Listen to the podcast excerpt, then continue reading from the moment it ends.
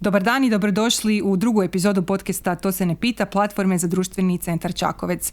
E, danas ćemo se baviti jednom univerzalnom temom koja se tiče svih nas i koju niko od nas ne može izbjeći, a ipak o njoj ne volimo ni razmišljati ni pričati, a tek nije pristojno ništa pitati. Prije svega hvala svima koji su odslušali našu prvu epizodu.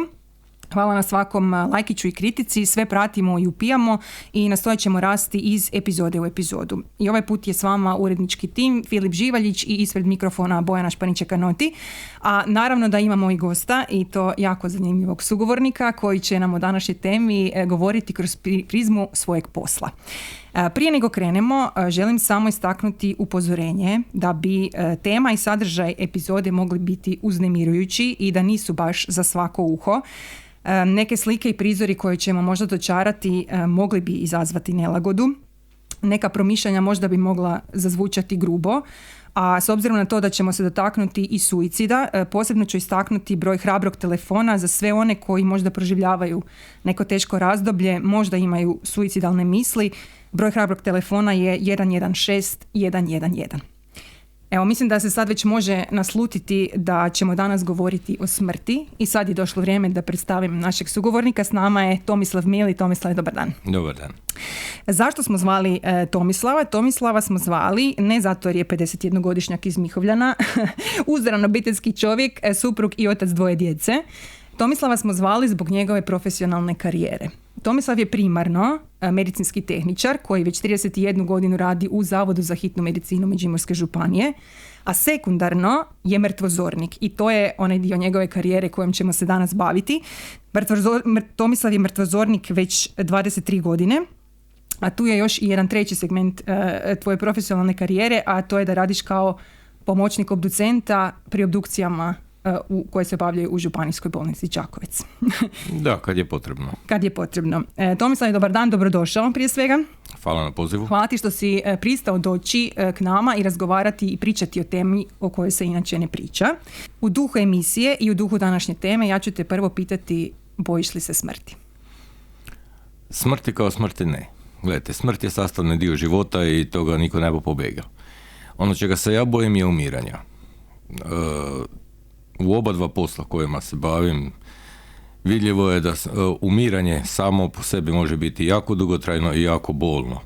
To je ono čega se ja bojim. Meni je zanimljiva zapravo samo već riječ mrtvozornik. E, ona je, to je jedna složenica koja u sebi ima jednu jako lijepu, onak malo starinsku hrvatsku riječ, zorenje to znači sazrijevanje ili dozrijevanje i onda kad to spojimo s mrtvima, na neki način dobijemo situaciju u kojoj ti kao mrtvozornik trebaš saznati kako je sazrijela smrt. To je onak možda slikovito opisano, ali zapravo je. Ono zorno dočarava to je posao. Što zapravo radi mrtvozornik? Mrtvozornik, posao mrtvozornika je da utvrdi zašto je nastupila smrt. Znači ne da utvrdi da li je osoba mrtva ili ne, nego zašto je mrtva da li je umrla prirodnom smrću, od kojih bolesti, da li ima tragova nasilja na njoj koji bi upočivali na, ne znam, suicid, kazneno djelo, nešto tome slično. I kad se zadovolje svi kriteriji, izda određene formulare koji su potrebni za sami ukop ili i za prijavu smrti na matičnom uredu. Znači ti si zapravo birokrat. Jedan dio posla je birokratski, da. Kako izgleda zapravo posao na terenu, u praksi? Kako tvrdiš kak je neko umro? Prvo i osnovno uh, nije sve, uh, svaki slučaj isti. Da se razumijemo, ja uh, odrađujem svoj posao i na prugi, i na cesti, i u domu za stare i nemoćne, i u privatnim kućama, na dvorištima, gospodarskim zgradama, kako god. Kad dođete na lice mjesta, prvo će, kaj morate napraviti je pregledati dobro tijelo. Nije, e, kako sam rekao, prije svaki slučaj isti. Imate vi stare bolesne ljude na kojima nema ničega, ali vam ima hrpu dokumentacije o bolestima koje se vleću 15-20 godina i tu e, nije, nije sporno. Nađete dijagnoze koje su najvjerojatnije dovele do same smrti, ispunite formulare i tu je slučaj riješen. Ima mlađ, mlađih ljudi koji umru iznenada. E sad, vi nemate podatak o tome šta je on jučer prekjučer radio. da li je negdje bil, da li se potukao s nekim, da li je, kaj ja znam, morate ga jako dobro pregledati, svaku modricu evidentirati, razmisliti o tome kak je nastala svaki ožiljak. Da li ste vi ti koji onda preporučaju obdukciju ako ne možete utvrditi uzrok smrti? Ako, e, sve zavisi od toga e, šta vidimo na tijelu. Ako nema tragova nasilja, ama baš ničega na što bi se čovjek osnolio, e, ili kaj bi pretpostavil da je bilo bilo kakvog fizičkog narušavanja zdravlja, onda ja preporučujem provođenje obdukcije. A ako pronađem bilo kakav znak koji bi upućivao na bilo kakvo nasilje nad tijelom, da li su to udarci, da li su to, ne znam, ozljede nastale nekim drugim načinom, da li su to ili čak sumnja na uh, trovanja, onda se obavještava uh, policija i, i državni organi, državno odvjetništvo i ono dalje odlučuje o daljem tijeku istrage. Kad to je, znači u slučaju kad su sumnjive smrti? kad ja posumnjam da nešto nije u redu sa smrću, da nije ona nastupila potpuno normalnim prirodnim putem. Da li se događa situacija da dođete pa vas dočeka pokojnik, a onda e, obitelj tvrdi jedno, a vi vidite da baš nije tako kako oni vele? E, dosta rijetko. E, u Međimurju sam, ja evo, zadnjih dobrih 23 godine koliko radim kao mrtvozornik imao dva ili tri slučaja gdje sam samim pregledom tijela utvrdio da nije baš onako kako obitelj tvrdi da se dogodila situacija. Ne? Kaj vam je u tom slučaju upućivalo da nije baš sve kako oni tvrde? Uh, gledajte, kaj je upućivalo, uh, brazda na vratu je dovoljan dokaz ili ne znam, oni su to sakrili ili... Da, obukli su pokojnika, zategli kravatu, zakopčali košulju, sad je Bože, ne. Mislići da budete vi došli tako budete da, ne, da, ono kao, ne, ne vozim ga ja. da, da, znam, znam, ali možda su oni mislili. mislili da budem ja ono s vrata pa nešto pogledal, kao je, je, dobro, ajde da riješimo formulare i idemo dalje, ne. Ipak svako tijelo više manje treba pogledati. Opet, kak velim, e, nije isto da li se radi o 50-godišnjaku koji je iznenada nastupila smrt ili se radi o 80-godišnjoj starici koja leži u krevetu kojega su iznajmili zato jer je bolnički, jer ima ovaj antidekubitalni madrac, ima 10 cm debeli dosje sa otpusnim pismima po bolnicama. Iako i to treba uh, uzeti s rezervom.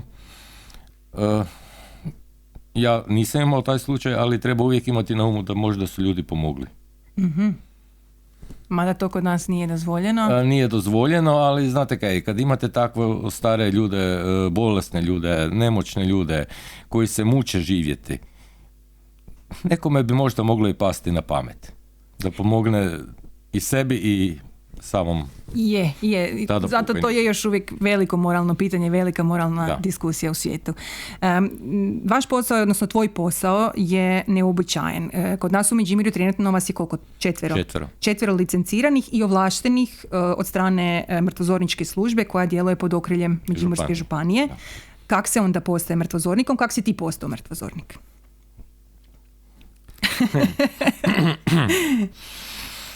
Gledajte ovako.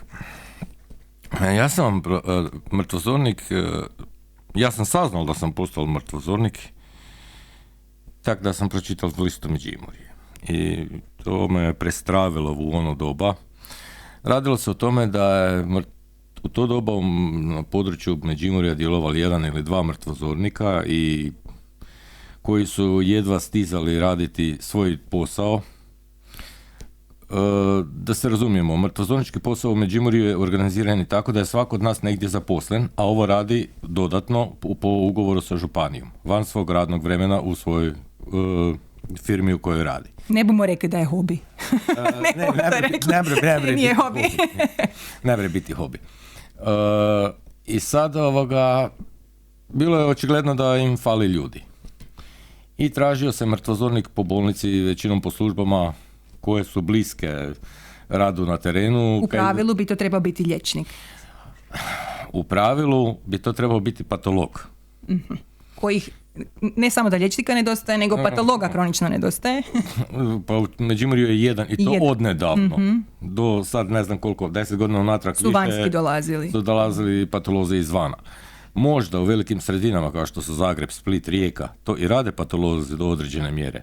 Ali pošto je svakoj županiji dano na ovoga izbor da se organizira mrtvozorničku službu, kod nas to funkcionira tako kako funkcionira. Od nas četiri mrtvozornika, jedan je liječnik. mm Dva smo medicinska tehničara i jedna je e, laborantica koja je radila dole na patologiji baš. I raspoređeni ste tako da je u svako vrijeme neko od vas dežuran, znači... pa tako organiziramo, jedan drugome javljamo kakav nam je raspored, tako da onaj drugi koji će tek čeka da mu se raspored napravi, može orgirati da te, te, te, te dane ne radi, tako da uh, uvijek jedan može. Uh-huh. Kaj se dogodilo kad si ti otvoril te novine i vidjel da je novi mrtvozornik u Međimurju Tomislav Mili? Ja, pročitao sam da je uopće uh, ovaj, gradsko poglavarstvo izglasalo mene za mrtvozornika i rekao šta sad? Ono, mislim, uh, Samo da stavimo u kontekst, ti si tad imao 28 godina. Friško, yeah, Friško, ja mislim da je da si bil tata, friški, jel da? Je, 28 ili 29. E, tu I ovoga, kaj sad, ja sam znal da tadašnji mrtvozornik Zvonko Buza traži po ovome, jel?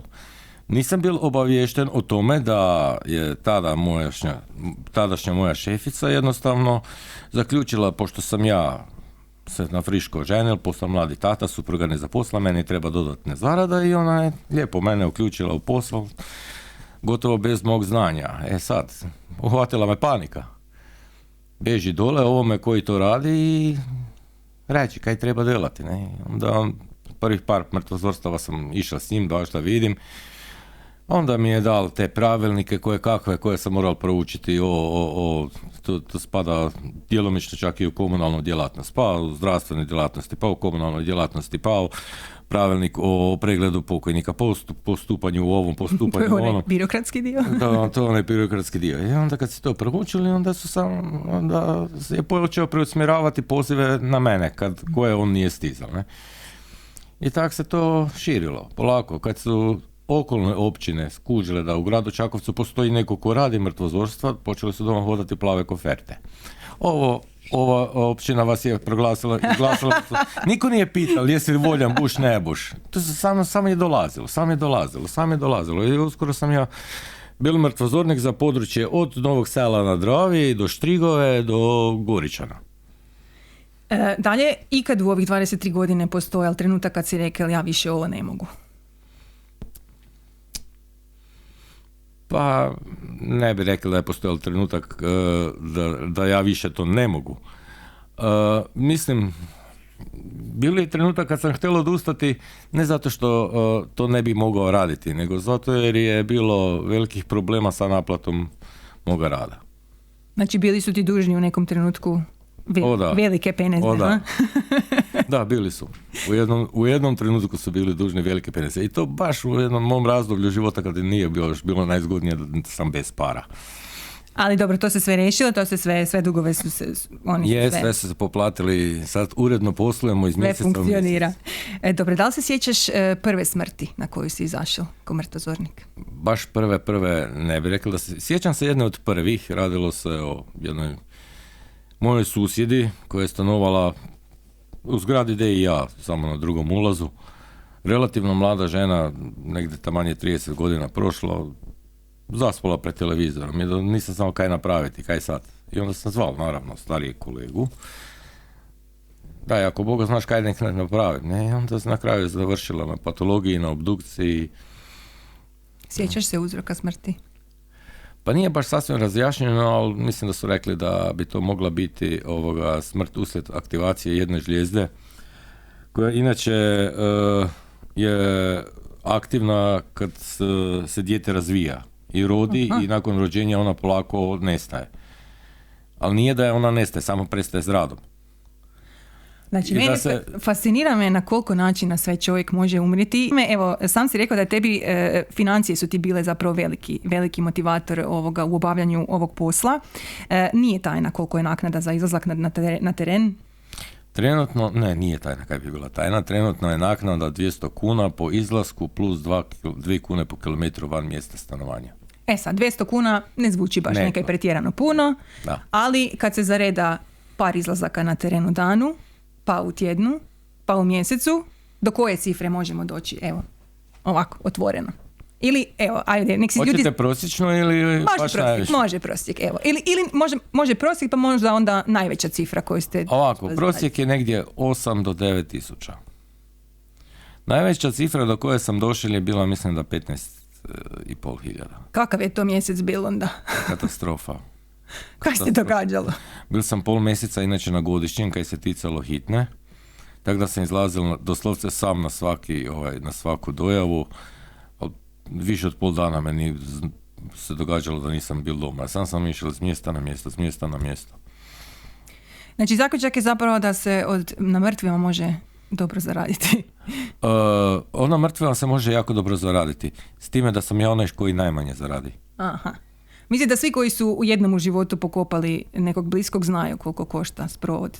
To ono, ako nemaš grobno mjesto, nemaš pa grobno ljes, mjesto, pa ljes. ukop, pa pjevači, svirači, pa Ako baš svećenik. hoćeš, ili pr- svećenika, gledajte po selima, ne bih htio kritizirati katoličku crkvu, ali snici po selima ga deru, majko moja. Je, je, je. I onda se dogodi da ljudi stvarno moraju se zadužiti. i- Ili, da pa, neko- ili odete na općinu pa vam vele je, pa vi niste pet godina platili za održavanje groblja, pa vam daju račun veći kakav vam je za kompletan sprovod tre potreban. A jel ga morate podmiriti jer vam ne dali pokopati pokojnika. Kaj se dogodi onda kad nemate novce da pokopate pokojnika? Kaj znam, posudite ih, stignete kredit. Uvijek se Makar, makar ima jeftina solucija. Ta je? E, jeftinija nego Dobro. kremiranje. Aha. Ono je još uvijek jeftinije. E, gledajte, kremiranje kao kremiranje, akt kremiranja, ja mislim da košta 2100 do 2500 kuna, nešto tako. Znači, treba vam e, ljes, ovaj najjeftiniji, koji e, nema na sebi plastične dodatke, koji se može nema metala, koji se može spaliti. E, ne oblačite pokojnika, znači tu ste već prošparali u krajnjem slučaju. Platite prijevoz, taj ljes, urnu i akt kremiranja. Mhm. I to je to. I e, što se tiče zakona e, i komunalnih tih procedura, tu je stvar riješena. Šta ćete vi sa pepelom i urnom? To je vaša stvar. Da li budete ju držali iznad kamina, da li budete ju potepali po drovi ili kaj ja znam kaj. Znači u tom slučaju nije nužno da ima grobno Mo- mjesto. a, gledajte, možete biti. vi pokupati klasično poslije urnu, ali nije nužno. Znači da možete proći bez, bez Možete, pa velim vam, morate vi doma na kaminu držati pepel. E, Da li ima smrti e, koje to još uvijek posebno pogađaju? Mislim, ove 23 godine vjerujem da si vidjel sve i svašta, kaj si običan čovjek E, ja sam nekoliko puta već pomislio da sam vidio sve, ali nikad ne vidite sve jer stvarno, kako ste rekli, fascinantno je na koje sve načine ljudi umiru. E, ono kaj mene još uvijek pogađa u poslu su smrti djece. Neminovno je da se događaju. Pardon. E, ne radi se samo, e, postoji takozvana smrt u koljevci. I e, To još uvijek ne, razraž- ne zna se uzrok, još uvijek je ona predmet Gledajte, istraživanja. dijagnoza smrti u Koviljevci pos- postoji isključivo ako se na, na mrtvom tijelu djeteta napravi obdukcija i nju postavlja patolog nakon obdukcije. E, jer nije našao nikakav uzrok drugi smrti pa se naziva tak. U Međimurju, koliko je meni poznato, osim u romsk- romskoj zajednici, smrt u Koljevci je dosta rijetka. Jako, jako rijetka e, smrt djece koja nisu romska.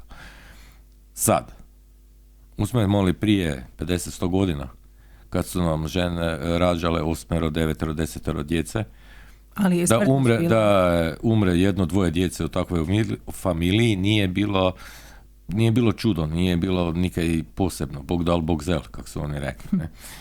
A, kod nas još jedino romska zajednica se događa da žene rađaju po Toliki broj. tak veliki broj djece i još jedna je tu ovoga e, situacija o kojoj se isto malo priča a to je e, e, kako se to veli, genetska zasišćenost. Gledajte, e, kod Roma vrlo često se ne zna ko je kome šta krvno vezan. To je na neki način. I tu ima i... Prirodna i- selekcija. i- Mislim, to ne znam, moglo bi se gro- reći grozno tak- zvuči. grozno zvuči, ali Grozno moglo bi se zvuči. tak reći, razumete? Ne? E, da li ima situacija u kojima ti još uvijek plaćeš? Evo, ja sam recimo po prirodi empat, ja jako duboko proživljavam osjećaje ljudi oko sebe, a kad neko umre, prirodno je da ljudi plaću. Pa sad više ne, osim ne brem tvrditi da nemam zaplakali, jer sad čovjek Bože pite Boga šta me još e, čeka.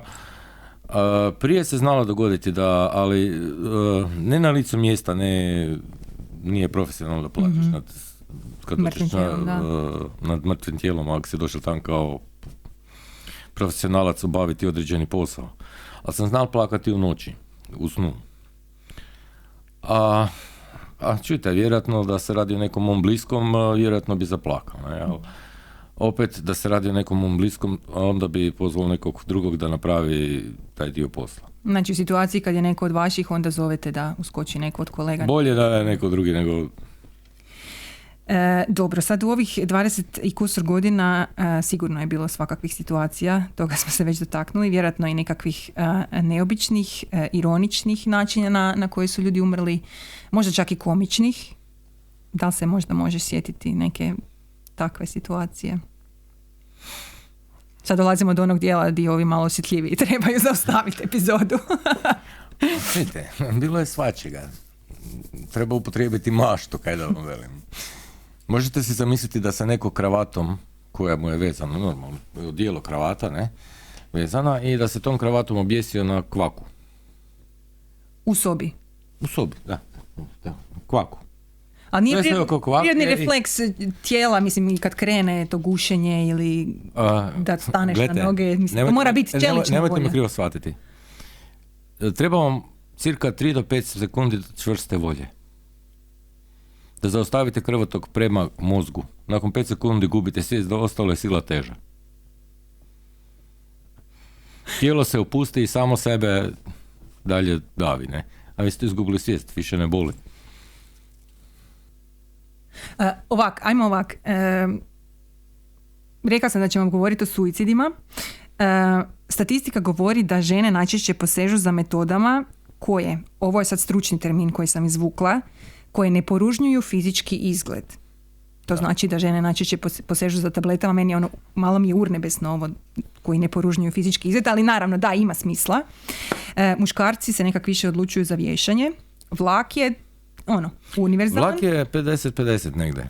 E, koliko je e, suicida vatrenim oružjem? To recimo ne mrem uopće taj podatak. Da li uopće, mislim, ja uopće ne znam... e, Nije da ga ima- nema. Da, ga Nije da ga da, mislim, ja Ima imam ga. oče da mi živimo, nismo Ima ona. Amerika, da svako gledajte, kućanstvo ima e, pištolj. Da, gledajte, o tome nete našli natpis, naslov u Međimurju, ubio se pištoljem. Ili Dobro, u tak neki- suicidima, se, u suicidima se zapravo u medijima uopće ne bi trebalo izvještavati. Ne, tak da nije da ih nema. Ali recimo, e, ja mislim da je jedno dvoje, troje godišnje da u Međimurju poseže sa vatrenim oružjem. E, ima nešto što nije vatreno oružje, ali se može kvalificirati kao oružje. To vam je e, pištolj za omamljivanje stoke. I toga bude. Znači onaj pištolj da, da, za da. pajceke, ne? To. A nije to jako veliko, nekak nespretno ili Iskreno, ne, zašto? Nije. ne? A to vam je veličine, evo, dugo je 15, ajde 25-30 cm, promjera manje od 10 cm. Ja sam gradsko dijete, nikad u životu nisam vidjela taj pištolj. Ja, S čime da vam to usporedim? sa sela se sjećam kad su se pajceki još klali s nožem, tako da pištolj je bilo davno iz, iz ono, iz, Je, pa i sad se kolju, on samo u mami, a kolje se nožem, ne? e, dobro, ok. E, Ali ovo vam je točno kad ste iznijeli da žene većinom e, posežu za tabletama. Iako ima i poneko vješanje, nije da ih nema. A, I vlak. E, s time da a, pod vlakom završavaju većinom a, ove nesretne mlade cure koje su nesretne u ljubavi i takve stvari, nažalost, i- ili ne vide izlaz u, svu, ne vide smisao svog života, ne braju se pomiriti s nečim ili tak nekaj. Nažalost, one su većinom prednjače što se tiče vlaka. Od, e, e, pod vlakom od žena završavaju još psihijatrijski bolesnici. Njima očigledno nije toliko bitno izgled. u kakvom stanju budu tijela koja pregazi vlak? Kako koje? E, imate doslovce raskomadanih, imate ih koje su koje kotura pred, kak da vam valja pred sobom i ispod sebe, pa je praktički to hrpa nečega na kupu. E, ima apsurdno, apsurdno, a opet bacanje pod vlak. Nije bilo bacanje. Žena je doslovce legla pod vlak e, tak da joj samo odrubi glavu. Ništa drugo. Glava je cijela, tijelo je cijelo, potpuno netaknuto, ali nisu, nisu spojeni. To isto mora biti če- čelična volja. Trenutak da ti čekaš, znaš da čuješ vlak da ide i osjećaš te vibracije i sve i da taj instinkt ne proradi da se makneš ono u zadnji čas. E, to sam htjela pitati, da li ima nekih posebno pod navodnike stavljam inovativnih metoda suicida i sad tu stvarno ne želim ni poticati ni glorificirati, ne daj Bože, suicide, ali zanimljivo. Kaj smatrate Zanima me. A ne znam, da nije vješanje, da nije vatreno oružje, da nije, da je nešto, evo, poput te kravate za vrata, ne znam. Bacanje iz visine. Solitera. Makar ni, od kad je solitera, pretpostavljam da ima i bacanja se solitera. Vidim, ona je tam dva gore, tam bi jedan mogel zvitati dole. Joj, koja je profesionalna deformacija. Dobro. Svako ima svoju profesionalnu deformaciju, valjda vi valjda vidite sve posud samo način na koji ljudi mogu umrijeti. Pa ne, ali da li ti ja, pa- ja to vidim s dvije strane kao profesionalnu deformaciju. Kao djelatnik hitne koji bi morao dojiti tamno, a poslije kao mrtvozornik, ne? Nekad se dogodi, mislim, nije tako organizirano, ali moglo bi se dogoditi da samo ostanete ono... Dragi, A, ne, ne, ne, ne, znam, ne, znam, ne. ali... Ne, to ne išlo, iako bi se bilo bi praktičnije, ruku na srce, ali ok. Ne, naravno da- zadržavate ostatak tima. Najbrem ja ostati, jer kod takvih situacija očevid traje po dva sata. Dok dođu svi policajci, dok se sve poslika, istina. izmjeri ovo, ono, svima tamo. I a kaj ostatak tima bude čekal. Mhm. A kaj bude druga intervencija u međuvremenu? Je, dobro. Um, onu jednu situaciju si mi ispričal kad je čovjek... Gledajte, e, kod puno suicida imamo podatak da su već bili pokušani na različite načine. E, taj dotični je već u dva navrata pokušao suicid pa mu nije uspjelo i ovoga tu baš nisam ni ja na čisto koja je to volja bila i, i kako mu je to uspjelo. Mislim, gledajte, e, na kraju krajeva suicidom je to proglasilo državno odvjetništvo i djelatnici policije. Ja bi ipak razmislio o tome. A, a kaj se točno dogodilo? A čovjek je imao tri uboda u prsni koš sa nožem do srčanog mišića, to je dokazano obdukcijom, u srčani mišić i onda je ušetao u, u, u jezerce, u vodu. Aha, znači to ili mora biti stvarno... Ja, Velim, nisam prvi ja baš previše na čisto, ali nisam ja bio taj koji je to proglasio suicidom. Dobro. Em, ok, sad, e, aha, zanima me još ovo. E, s obzirom na to da e, u stresnim situacijama puno pomaže humor. Da li ti i evo, ne znam, druge stručne službe, policajci, vatrogasci, znate ono, na licu mjesta za- zabrazdit pod navodnicima te neke cr- crnohumorne cr- Pa crnjake. dobro, izleti tu i tamo, ali posebna pažnja se prilaže tome da fakat u okolici nema civila, neko ko bi to mogao čuti da onda da ne iskrsne natpis u Međimurju. Da. E, još sam htjela pitati, e, ne umiru svi ljudi kod kuće u krevetima. To smo nekak svi kad razmišljamo o vlastitoj smrti, vidimo se ono s 95, ležimo u krevetu, do malo prije smo skakali po, dvorištu, mobilni lucidni, a kod nas je Je, legli cijela smo obitelj, spati i ujutro se tak, je cijela obitelj, e, djeca, unuci, praunuci, sve super, ali smrti najčešće nisu takve, odnosno rijetki su i sretni su oni koji, ta, koji tak dožive. Neki izlasci na teren budu dosta e, zahtjevni i, i fizički, i tehnički, i logistički. Budu, ono, ljudi vam nekad ne budu baš ni, ne, ono, da možete do njih doći. Nepristupačni su vam, tijela su vam nepristupačna. da. Da, umiru na različitim mjestima umiru. E, jedan od e, slučajeva koji je bilo nedavno, u novinama nedavno se dogodil, bilo vam je tu u, u, u, u, u jednoj od tvrtki U jednoj od tvrtki, da. u okolici Čakovca. da Ne, imen- u samom gradu Šakovcu. Nema veze u okolici Čakovca. Na, na, na, ne znam, 15-20 metara visine u košari na kranu. I sad oni meni vele šta on ima. Pa otkud ja znam, pa nisam bil gore. I sad stvarno vi od mene očekujete da ja odem gore da pregledam tijelo i da vam velim da li kaj ima. Pa spustite ga dole pa bomo onda pogledali.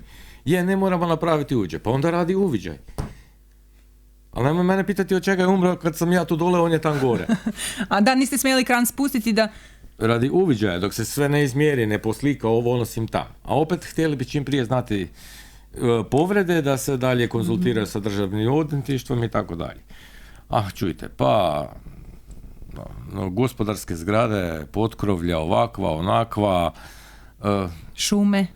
šume, ne, joj najtež sam šume i, i, i, i ove, ove te šumarke, te šipražje, gdje se sve pokojnici ne nalaze, Bože sačuvaj. Ali ti koji su na takvim nepristupačnim mjestima, obično opet se vraćamo na suicid. E, su zbog suicida. Ima nešto nesretnih slučajeva, septička jama, sačuvaj Bože. E, ima nešto nesretnih slučajeva ili prirodnih smrti koja se dogodila na nezgodnoj lokaciji, recimo to tako, ali većinom ta nepristupačna i te, ti šumarki, šikare, potkrovlja koje kakva, to su većinom suicidi. Da li bude opasno vama na vašem poslu u takvim situacijama? Mm, pa sad, opasno baš i ne, eventualno mogu se bojati zaraze, mogu, s- jer ja sebe ne budem doveo u situaciju da ja padnem s visine zbog toga jer je on na visini. Ne. E onda rađe zatražilo vatrogasce, pozvalo vatrogasce, rekao policiji dajte pozovite vatrogasce, neka donesu dole pa mu dolje radili posao. Ne.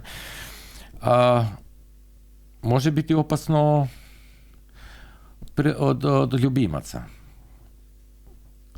Tipa? tipa doge ovoga, kaj ja znam. Koji čuvaju, Da, čuvaju da, tijela da. vlasnika. Da. Pogotovo e, ako vam je recimo pokojnik živio sam, imali je ne znam e, dva, tri psa koja su mu bile sve, o kojima se brinu, a vjerovali ne, ali psi to stvarno osjećaju. I onda vas ne puste i ne- blizu. Nema, nema blizu. I onda ne brete tak dugo kaj dok ne zovete A čujte, veterinare. ne, z- policija zove, ima te, ili zove za e, zaštitu životinja Mhm, ili koga već, kaj dođu, kaj onda maknu se. Jer ne brete niti, a čujte, koja je alternativa? Da policajac uzme pištolj i da puca po njima? O ne, ne, ne, ne. Ne? Jedan ozbiljniji segment ovog vašeg posla, e, posljedice koje su e, ostale kod vas e, su te da ste ti, odnosno ja stalno govorim vi, evo mislim to je nevjerojatno, pol intervjua sam na ti, pol sam na vi, bože dragi. Dobro. E, skrenuli smo malo sad e, u taj crni humor, ali e, ajmo natrag ozbiljno. Ovaj posao i ti svakodnevni susreti sa smrću ipak ostavljaju svoje posljedice. Ti si danas liječeni alkoholičar. Čistci, već 12 godina, e, otvoreno pričaš o tome, toga se ne sramiš. E, čak si dugogodišnji tajnik e, kluba liječenih alkoholičara dr. Mato Golubić Čakovec. E, zanima me, je li posao bio taj koji te na neki način gurnuo u alkoholizam? Ne bi rekao da me gurnuo alkoholizam, ali mu je svakako pridonio. E, potencirao ga. Možda da se ne bavim tim poslom, možda ne bi bio alkoholičar, možda bi vrije- na vrijeme ja stal kon- kontrolirati, kontroliral to. Možda bi me žena spravila na ispravne staze prije. A da li se to dogodilo zbog same prirode posla, e, odnosno stvarno ti svakodnevni susreti sa smrću? Mislim, to nije jednostavno procesuirati. Evo, ja sam osoba koja u životu stvarno, ja nisam vidjela mrtvo tijelo. U smislu da sam došla, pogledala čovjeka koji sad više ne diše ili je već m, ono krenuo rigor mortis i sve ostalo. Mislim, ja to nisam vidjela. Da ja to moram svaki dan vidjet, gledat, ja sigurna sam da bi to na mene ostalo neke posljedice. Je bilo to u pitanju ili možda neke drugo? Ili jedno Pa, drugo? vjerojatno djelomično to, a djelomično a, kako hodate od kuće do kuće, ono naša kultura u Međimurju i sve to skupa traži da se zalije dušica pokojnika. Ne? I svakde vam je neko nekaj tutnul v ruke i Jednu za mrtvoga, Jednu za mrtvoga. drugu za pa- mrtvoga. pa onda pri drugoj hiži, tak ne? Je, sad tu ste dobili pivo, tam su vam dali rakiju, tam konjak, tam gemišt. I ubrzo je to završilo na klimavim nogama. Kad si skužil da, da nije dobro? Je bila intervencija neka ono familije s posla, si sam reagirao? Uh, ja sam shvatil da imam problem kad sam shvatil da više uopće nije bitno kaj pijem. U početku sam bil dosta izbirljiv pijanec koji je pazil kaj bo pilo, ali kad sam ja skužil da uopće više nije bitno da li je to kaj ili je tuborg ili je ožisko ili je ne znam kaj, Tak je da, li je domaća da- rakija, da li je pelinkovec koji, kojega nekad nisam mogao niti pomirisati ili bilo kaj drugo i onda sam znao da sam problemu, a sad kaj je za liječenje je trebalo malo više. Ja sam skužil da ja to sam, pogotovo ne, Međimurju nam izvel. Pa je onda malo pritisak poslodavca, malo više pritisak žene i morali smo poduzeti određene korake, kako se to kaže. I prvo je bilo uspješno. Ili Srećom. kuc, kuc, kuc. Srećom prvo je bilo uspješno, dosta sam kako da, kak da ti to objasnim, ozbiljno sve to skupa shvatil i e, evo onda Ali možda baš zato jer si toliko otvoreno svemu tome i sam si rekao kad dođu novi kolege na poslu, kod vas je velika fluktuacija ljudi, da si ti taj koji ljudima, mladim kolegama koji dođu veliš tak i tak je, ja sam bil alkoholičar, ono, bolje da čuješ od mene nego od drugih. Pa da, u svakom slučaju, ja znam kakav sam ja bil. I na, i na radnom mjestu gdje mi se počelo... Po, e, moja sreća je bila što sam a, e, zadržao radno mjesto. Radno mjesto sam zadržao ne zato e, što sam do, uspješno skrivao svoje pijanstvo, nego što sam usprkos njemu jako dobro funkcionirao i bil vrijedan radnik. Znači u to doba su svi znali na poslu da ti piješ. Pa vidjelo se na meni. Vidjelo se na meni, ja sam, meni se jezik poplital, ja sam se, na mom faci se vidjelo. Ja kad sam se vratio s liječenja, nakon mjesec dana mi ljudi su mislili da sam 10 kila zgubil. Zapravo sam sam is, prosto Sam je- ispišao sve ono kaj sam popil. Sam isparili sav alkohol van. A to je onda, mislim, grozno je kad e, dođete na intervenciju i sad nekome se nekaj dešava i onda dođe tehničar, a ne mre na nogama staje. U najmanju. Pa dobro sad, ne bre na nogama stajat. e, Mislim, ili... dahne, E. prvo dahne, e, drugo frflja, nikoga niš ne razme, Uvijek ostavlja onda ono pod upitnik sav posao koji se odradi. Da li je, Da. ako pođe po zlu ili nekakav bude negativan ishod. Sačuvaj Bože da E, poštuje po slu.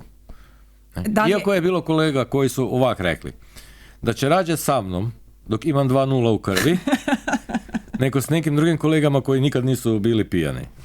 to, I to ima smisla. E, dobro. E, zanima me e, da li se Međimurci i ljudi općenito, ali ajmo se koncentrirati na Međimurje pošto je to ovaj, tu naš kraj, da li se znaju nositi sa smrću? E, sad to je vrlo šarenoliko. E, To ti otprilike onoliko vr- koliko o, je šaren, e, šarenoliki dijapazon načina na koji ljudi umiru na, to, na takvi je dijapazon reakcija okoline pokojnika. Ima, stvarno ima situacija gdje su ljudi, vidite iskrenu tugu i bol i shrvani su do, do te mjere da ne briju funkcionirati, da ne briju razgovarati, da neki čak i završe i kod psihijatra. Ima situacija gdje se počnu svađati, odmah prebacivati krivnju jedni na druge. Ima situacija gdje se već delio s ostavštom. Još se nije ohladio. Još nisam niti napisao da je mrtav, a kamoli da ovoga, se ohladil. Ovoga, pa do onih koji stalno traže nekog krivca. Do bijesa ljudi, koji su doslovce bijesni. Neki ne žele čuti, ne žele znati ništa što kaj se događa.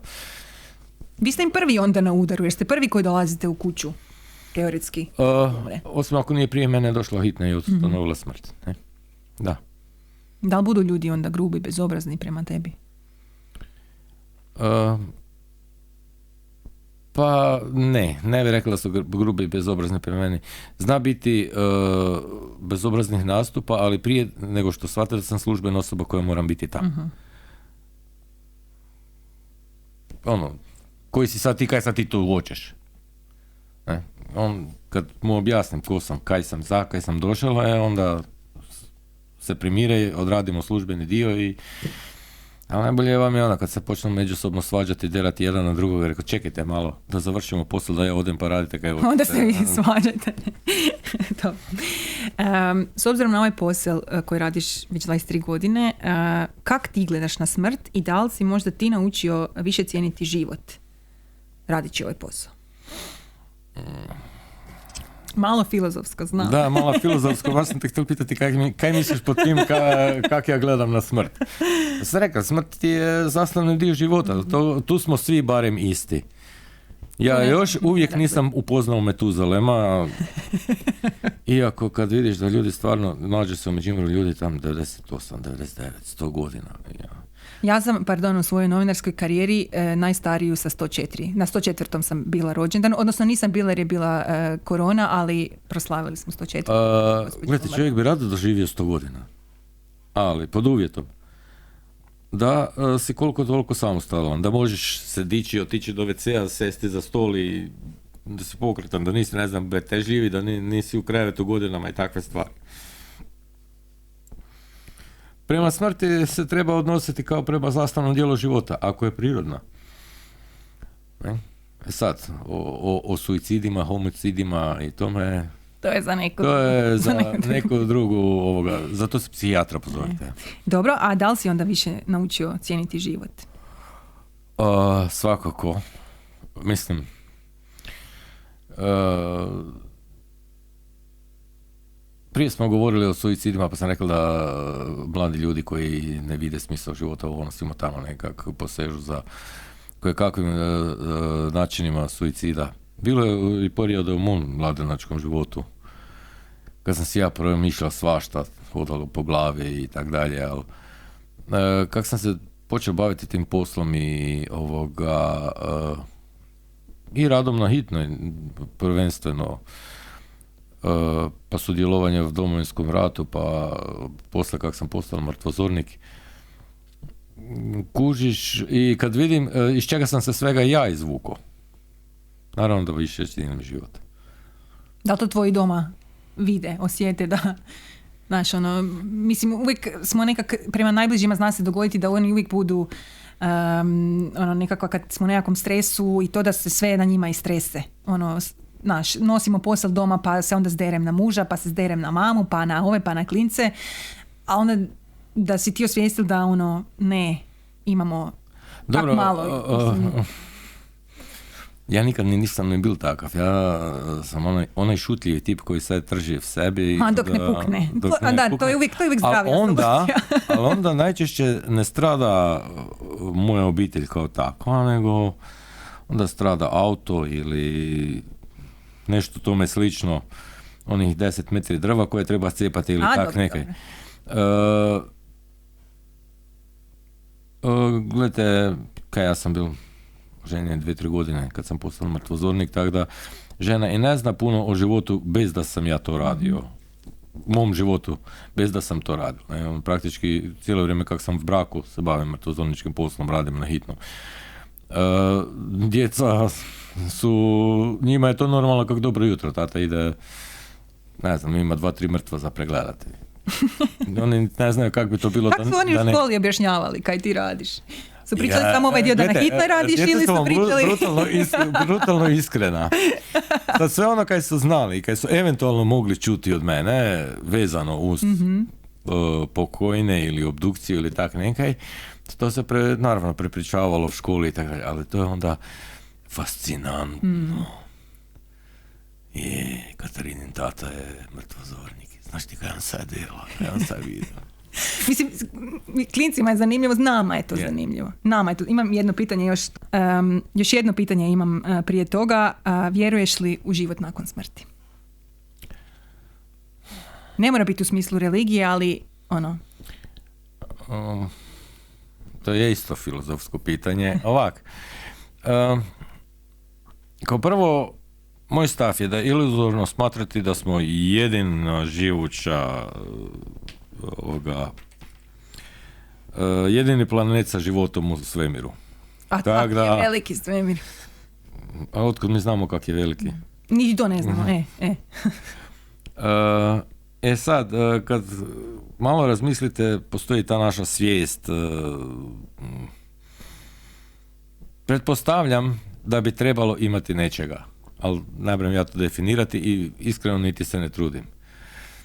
Još te nije rodio onaj koji je to saznao. Da, e, ne, ili nam niko još nije javio odande. E. Ovoga, ja idem teorijom, pretpostavljam da nečega ima, a šta bude, bit će. E, Evo, bližimo se e, kraju epizode. E, Ono zadnje pitanje koje me zanima. Znamo da je Crna kronika uvijek i dalje najčitanija u svim medijima. Znamo da ako naletimo na neku nesreću, da je u nama prirodna želja da vidimo kaj se događa, makar znamo da prizor sigurno ne bude lijep i da može ostaviti na nas nekakve traume i posljedice. Znamo da, evo, posljednjih godina doslovno je eksplodirao e, taj true, true crime žanr, ovi dokumentarci, igrane filmovi, serije o tim stvarnim zločinima, stvarnim smrtima. Em, jako je to dobro sažeo danski filozof, kad smo već kod filozofije, e, Søren Kierkegaard, e, on je pripadao prav- pravcu egzistencijalne filozofije. On je rekao da je zapravo čovjek bolestan na smrt. Meni je to zapravo ono najzornija definicija toga svega. Mene zanima zakaj smo mi toliko opsjednuti smrću. A, kad malo bolje razmislite, e, znate da je to kraj svega. Pa pretpostavljam da bi to bili jedan od razloga. Ali kad si spomenula serije, palo mi je na pamet neka, veli, čula si za seriju Zločinački umovi. I sad sam ja to jedno vrijeme gledal, gledal, i velim, ili Amerikanci su stvarno tak bolesni, ako je to po imalo stvarnim tih par serija koje su bile, ovoga, ako su po stvarnim događajima, onda su Amerikanci totalno bolestan narod, a ako nisu, onda im je pisat scenarija jako bolestan. Neko mora biti bolestan u toj priči. da. E, dobro. E, Tomislav, hvala ti na današnjem gostovanju, hvala ti na otvorenosti i hvala ti na volji da radiš taj posao koji radiš, jer e, nekoga mora raditi, Na kraju krajeva, da. ali ti ipak moram zaželjeti što manje posla. Prije nego se pozdravimo. I da se ne vidimo, ono, mislim da... Znate koji je stari međimurski naziv za mrtvozornika? Koji? Smrtec. Smrtec. Pa s tim si trebalo leteti na početku kad Ja. sam ja filozofija. Nisam mogao smisliti. Smrtec, super je, super. Inače sam, se, e, kad si počela pričati Mhm. o tome e, kak je to sastavne, sastavnica dvije riječi, ovo, Isuse, kak se ona... I nikak da se sjetim. Kak... Smrtec. Super je to, evo, stvarno prvi put čujem. Prvi put sad to čujem. Ok. A, kaj se mene tiče, ja imam još zazverglati jedan a, um, zadnji dio, pa ti slobodan ili počekaš. Kako dugo veniš li žverglat? Ma ne, kratko samo, ali ide malo u filozofiju, pa onda... Ajde. Dobro, može. E, ja bi se vratila na sami početak. Reka sam već da je smrt jedina stvar koju niko od nas u životu ne može izbjeći. Ona je ključni dio našeg postojanja i jednostavno je neizbježna. Osim toga, ona je trajna i nepovratna, jer se do sad, koliko znamo, još niko nije vratio iz mrtvih. E, ostaje nam nepoznata, jer isto tak e, još niko nije sa sigurnošću utvrdio e, kaj se događa kad se naše tijelo ugasi. Tako da nam smrt ostaje zapravo najveća nepoznanica, a najveći strah koji čovjek ima je strah od nepoznatog. I zato mi uvijek na smrt gledamo kroz nekakvu negativnu prizmu i mi se smrti bojimo. No, može li se na smrt gledati iz pozitivnog aspekta, čak i s optimizmom? Ja se sad tu opet vraćam na ove egzistencijalne filozofe. Oni su između ostalog promišljali i da ako osvijestimo da je smrt izvjesna, da mi na nju možemo postati spremni u smislu da nijedna smrt ne može biti toliko neočekivana da bi uzrokovala neku nevolju ili zlo, nego može samo otvoriti vrata refleksiji. E, to ne znači da e, će nam život dalje teći bez nekakvih nevolja, nesreća i nezgoda. E, na to treba biti spreman, ali smrt pritom ostaje stalni podsjetnik da je sve oko nas privremeno, da svi mi imamo svoju konačnost i da se zbog toga ne smije gubiti dragocjeno vrijeme. Evo, u nadi da vrijeme koje ste potrošili na slušanje našeg podcasta ne smatrate izgubljenim i da pritom niste e, e, žmig žmig umrli od dosade, Ma- malo ekstra ložeg crnog humora za kraj. E, pozdravljamo vas do iduće epizode podcasta To se ne pita.